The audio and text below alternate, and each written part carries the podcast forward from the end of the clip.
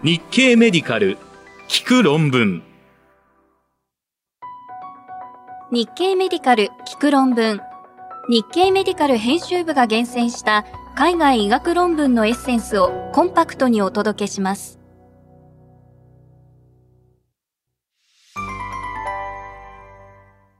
小児の入院患者にイブプロフェンを投与するのは注意が必要です。はじめに、2021年4月5日に日経メディカルで紹介したジャマネットワークオープン誌からの話題です。イブプロフェンは小児入院患者の急性腎障害を増やす。中国の小児入院患者およそ5万人を調べたコホート研究。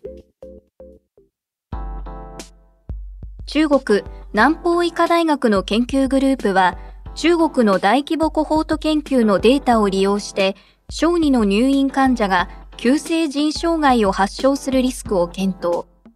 イブプロフェンの使用が入院中の急性腎障害のリスクを増加させていたと報告しました。結果は2021年3月4日のジャマネットワークオープン誌電子版に掲載されました。急性腎障害は入院患者によく見られる合併症の一つですが、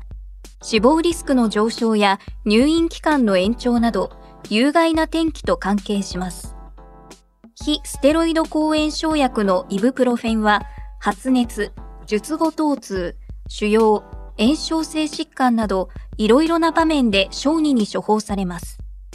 しかし、腎臓の輸入細動脈が収縮し、腎血流量が減少するため、全人性急性腎障害のリスクが上昇すると考えられています。そこで著者らは、中国の病院に入院している小児患者を対象として、イブプロフェンの投与と急性腎障害の院内発症の関係を検討するコホート研究を行いました。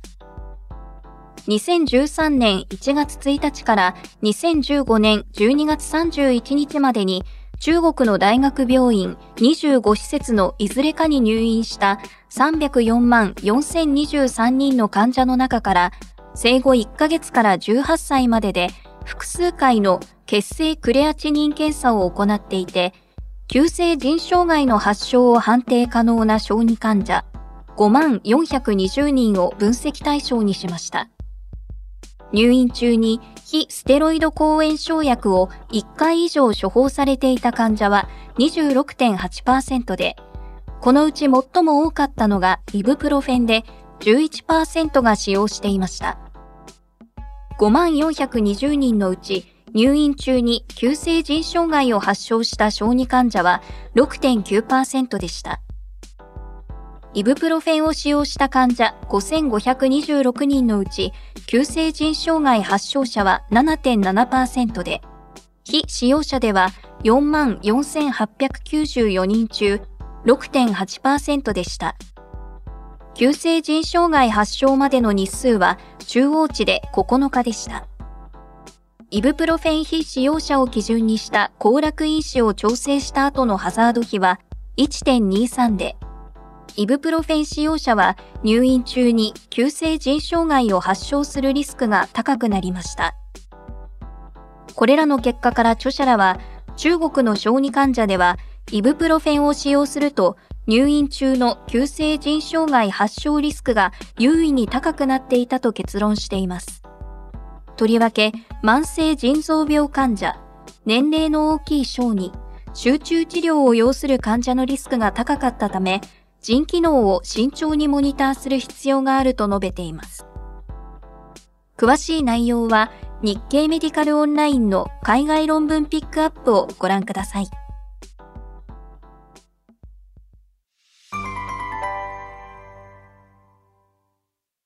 インドでも新型コロナワクチンの開発が進んでいます。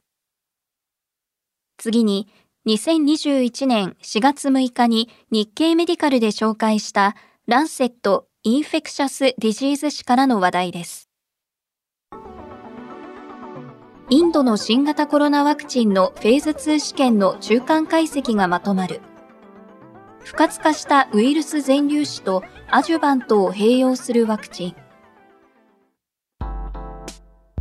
インドのバーラトバイオテック社は、開発中の新型コロナウイルスに対する全粒子不活化ワクチンであるコバクチンを、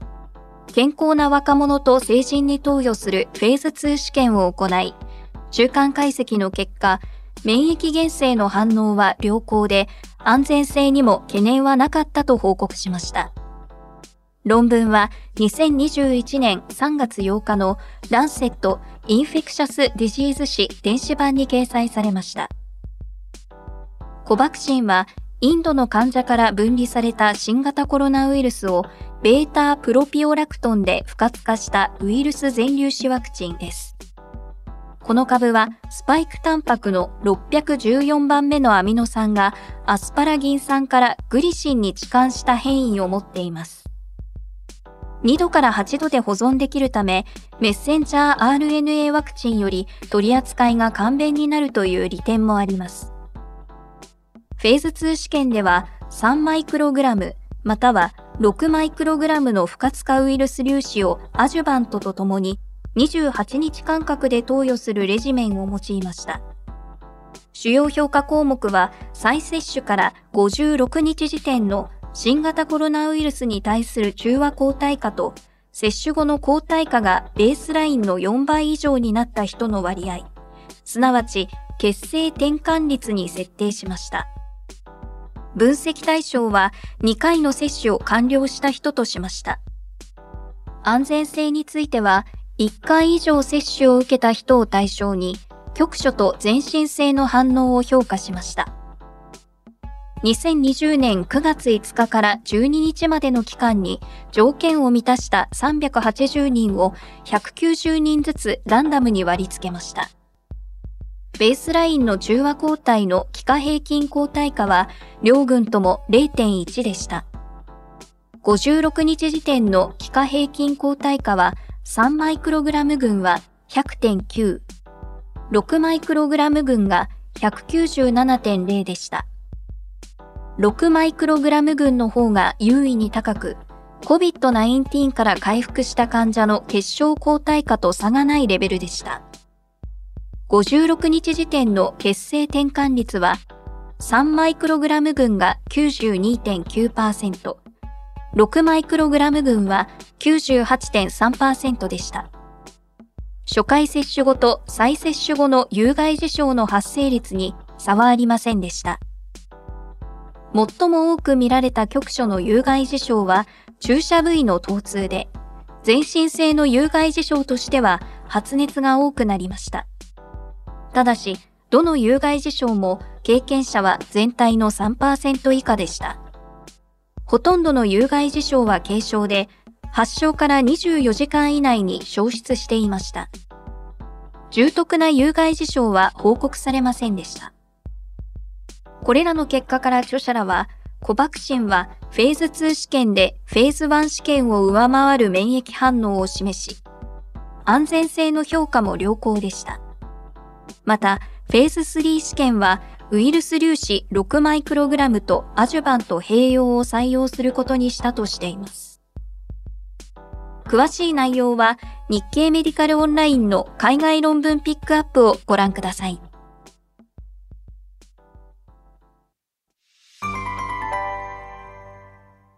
前十字靭帯断裂はすぐに手術すべきか、先にリハビリを行うべきかについて新たな知見が示されました。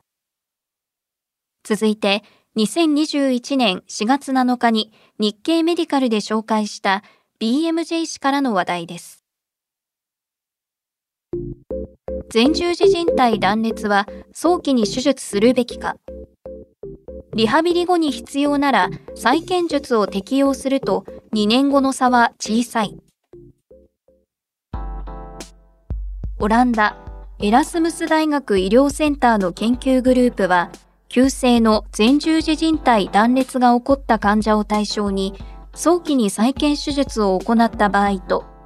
3ヶ月間のリハビリ後に希望に応じて再建手術を行った場合の症状、膝の機能、スポーツ参加能力を比較するランダム化比較試験を行いました。早期再建術群の方がアウトカムは良好だったものの、臨床的に意義のあるレベルまで差は大きくありませんでした。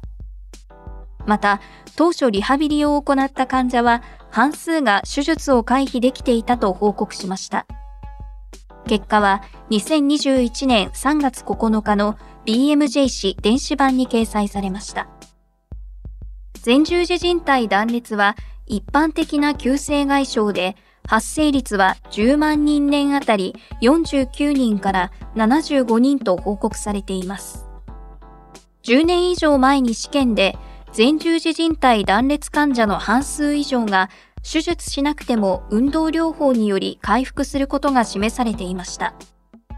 しかし、それ以降も再建術の適用は増加していたため、改めて試験が行われました。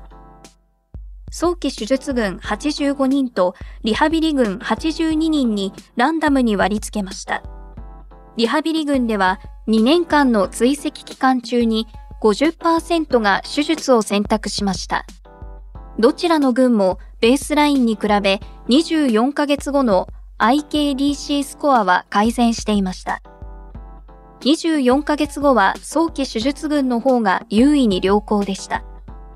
しかし、これまでに報告されている臨床的に意義のあるレベルには達していませんでした。また、両群の IKDC スコアの差は時間経過とともに変化。3ヶ月の時点ではリハビリ群の方が良好でしたが、9ヶ月後には早期手術群の方が良好になりました。12ヶ月後にはその差は縮小しました。追跡期間中に重度の有害事象に該当する体側の前十字靭帯断裂が起こったのは、早期手術群が3人、リハビリ群は1人でした。観測の再断裂は早期手術群の4人とリハビリ群の2人に起こっていました。これらの結果から著者らは、急性の前十字靭帯断裂患者では、早期に再建術を受けた方が、当初はリハビリを行い、その後に待機的手術を受けた患者よりも、2年後のアウトカムは良好でしたが、両軍の差は臨床的な意義が明らかとは言えないレベルだったと結論しています。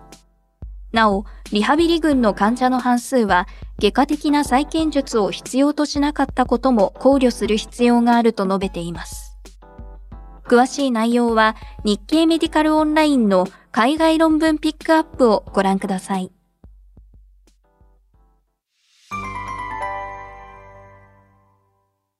新型コロナウイルスのイギリス型の変異株は死亡リスクも高いようです。続いて、2021年4月8日に日経メディカルで紹介した BMJ 氏からの話題です。イギリスの新型コロナ変異株は死亡リスクが従来株の1.64倍。54,906組のマッチドコホート研究で28日後までの死亡率を比較。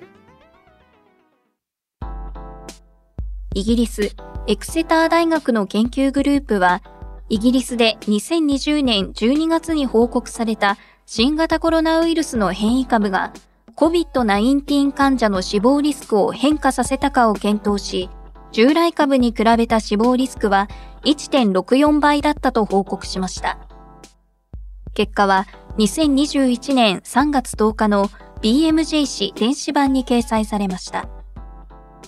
変異株の感染力は従来株より高いことがすでに報告されていましたが、感染者の死亡リスクが従来株に比べ高いかどうかについては明らかではありませんでした。そこで研究者たちは、イギリスにおける変異株感染者と従来株感染者を対象にマッチドコホート研究を行い、死亡リスクを比較しました。2020年10月1日から2021年1月29日までの期間に、イギリスの住民で PCR 検査で新型コロナウイルス陽性と判定された30歳以上の患者は94万1518人いました。このうち従来株による感染と判定された患者は46万9714人。変異株による感染と判定された患者は39万4943人いました。変異株の患者と従来株の患者の中から背景が一致するペアを5万4906組選び出しました。このうち85%を超えるペアが28日後までの追跡を完了できました。初回の陽性判定から28日以内の死亡数は全体では367人でした。そのうち変異株感染者は227人、従来株感染者は141人で、変異株感染者の死亡のハザード比は1.64になりました。変異株により新型コロナウイルス陽性者1000人あたりの死亡数は従来株よりも2.4人から4.1人増えると予測されました。陽性判定から14日目までの死亡リスクには優位差が見られませんが、15日から28日後までの死亡のハザード比は2.40でした。これらの結果から著者らは、イギリスの変異株の死亡リスクは従来株の感染者よりも高く、この結果が他の母集団にも当てはまるのであれば、感染性の増加と相まって流行地域の死者を急増させる可能性があると結論しています。詳しい内容は日経メディカルオンラインの海外論文ピックアップをご覧ください。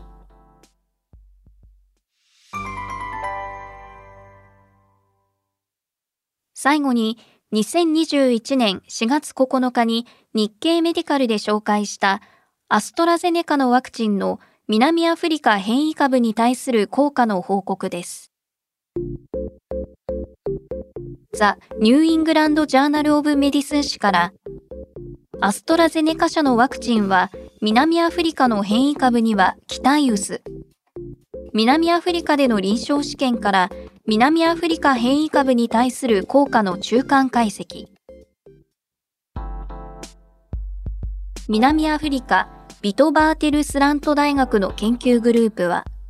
アストラゼネカ社の新型コロナワクチン AZD1222 の有効性と安全性を評価するランダム化比較試験のデータを利用して、南アフリカで見つかった変異株に対する効果を調べる中間解析を行い、このワクチンを2回接種しても感染予防効果は得られなかったと報告しました。結果は2021年3月16日の The New England Journal of Medicine誌電子版に掲載されました。南アフリカで感染拡大の第1波がピークを迎えた2020年6月24日に患者登録を開始し、11月9日まで継続しました。2026人を標準的な容量の AZD1222 または生理食塩水にランダムに割り付けて21日から35日間隔で2回緊注しました。有効性の主要評価項目はベースラインで抗体陰性だった参加者が2回目のワクチン接種から14日を過ぎてからの拡散増幅検査で確定した症候性 COVID-19 発症としました。2回目のワクチン接種後14日を過ぎてから COVID-19 を発症した患者は42人で、ワクチン群19人、プラセボ群23人でした。1000人年あたりの軽症から中等症の COVID-19 発症率はワクチン群が73.1人、プラセボ群は93.6人でワクチンの効果は21.9%と評価されました。COVID-19 を発症した42人のうち、41人のビクースワブ標本からウイルスの塩基配列を同定できました。39人が南アフリカの変異株に感染していました。2回目のワクチン接種から14日後に25人から血清標本を得て南アフリカで当初に流行していたヨーロッパ型の変異株と南アフリカ系統の変異株に対する中和活性を調べました。ワクチン群の13人中11人は修道ウイルスを用いた中和抗体検査で南アフリカ株に対する活性が見られませんでした。また、感染性のあるウイルスを用いた50%プラーク減少中和試験を行ったところ、13人のワクチン接種者のうちの1人の血清は、イギリス由来の変異株と南アフリカ由来のいずれにも中和活性を示しませんでした。これらの結果から著者らは、AZD1222 の2回接種では、南アフリカ変異株による軽症から中等症の COVID-19 の発症を予防する免疫を付与できないことが示唆されたと結論しています。詳しい内容は日経メディカルオンラインの海外論文ピックアップをご覧ください。日経メディカル聞く論文。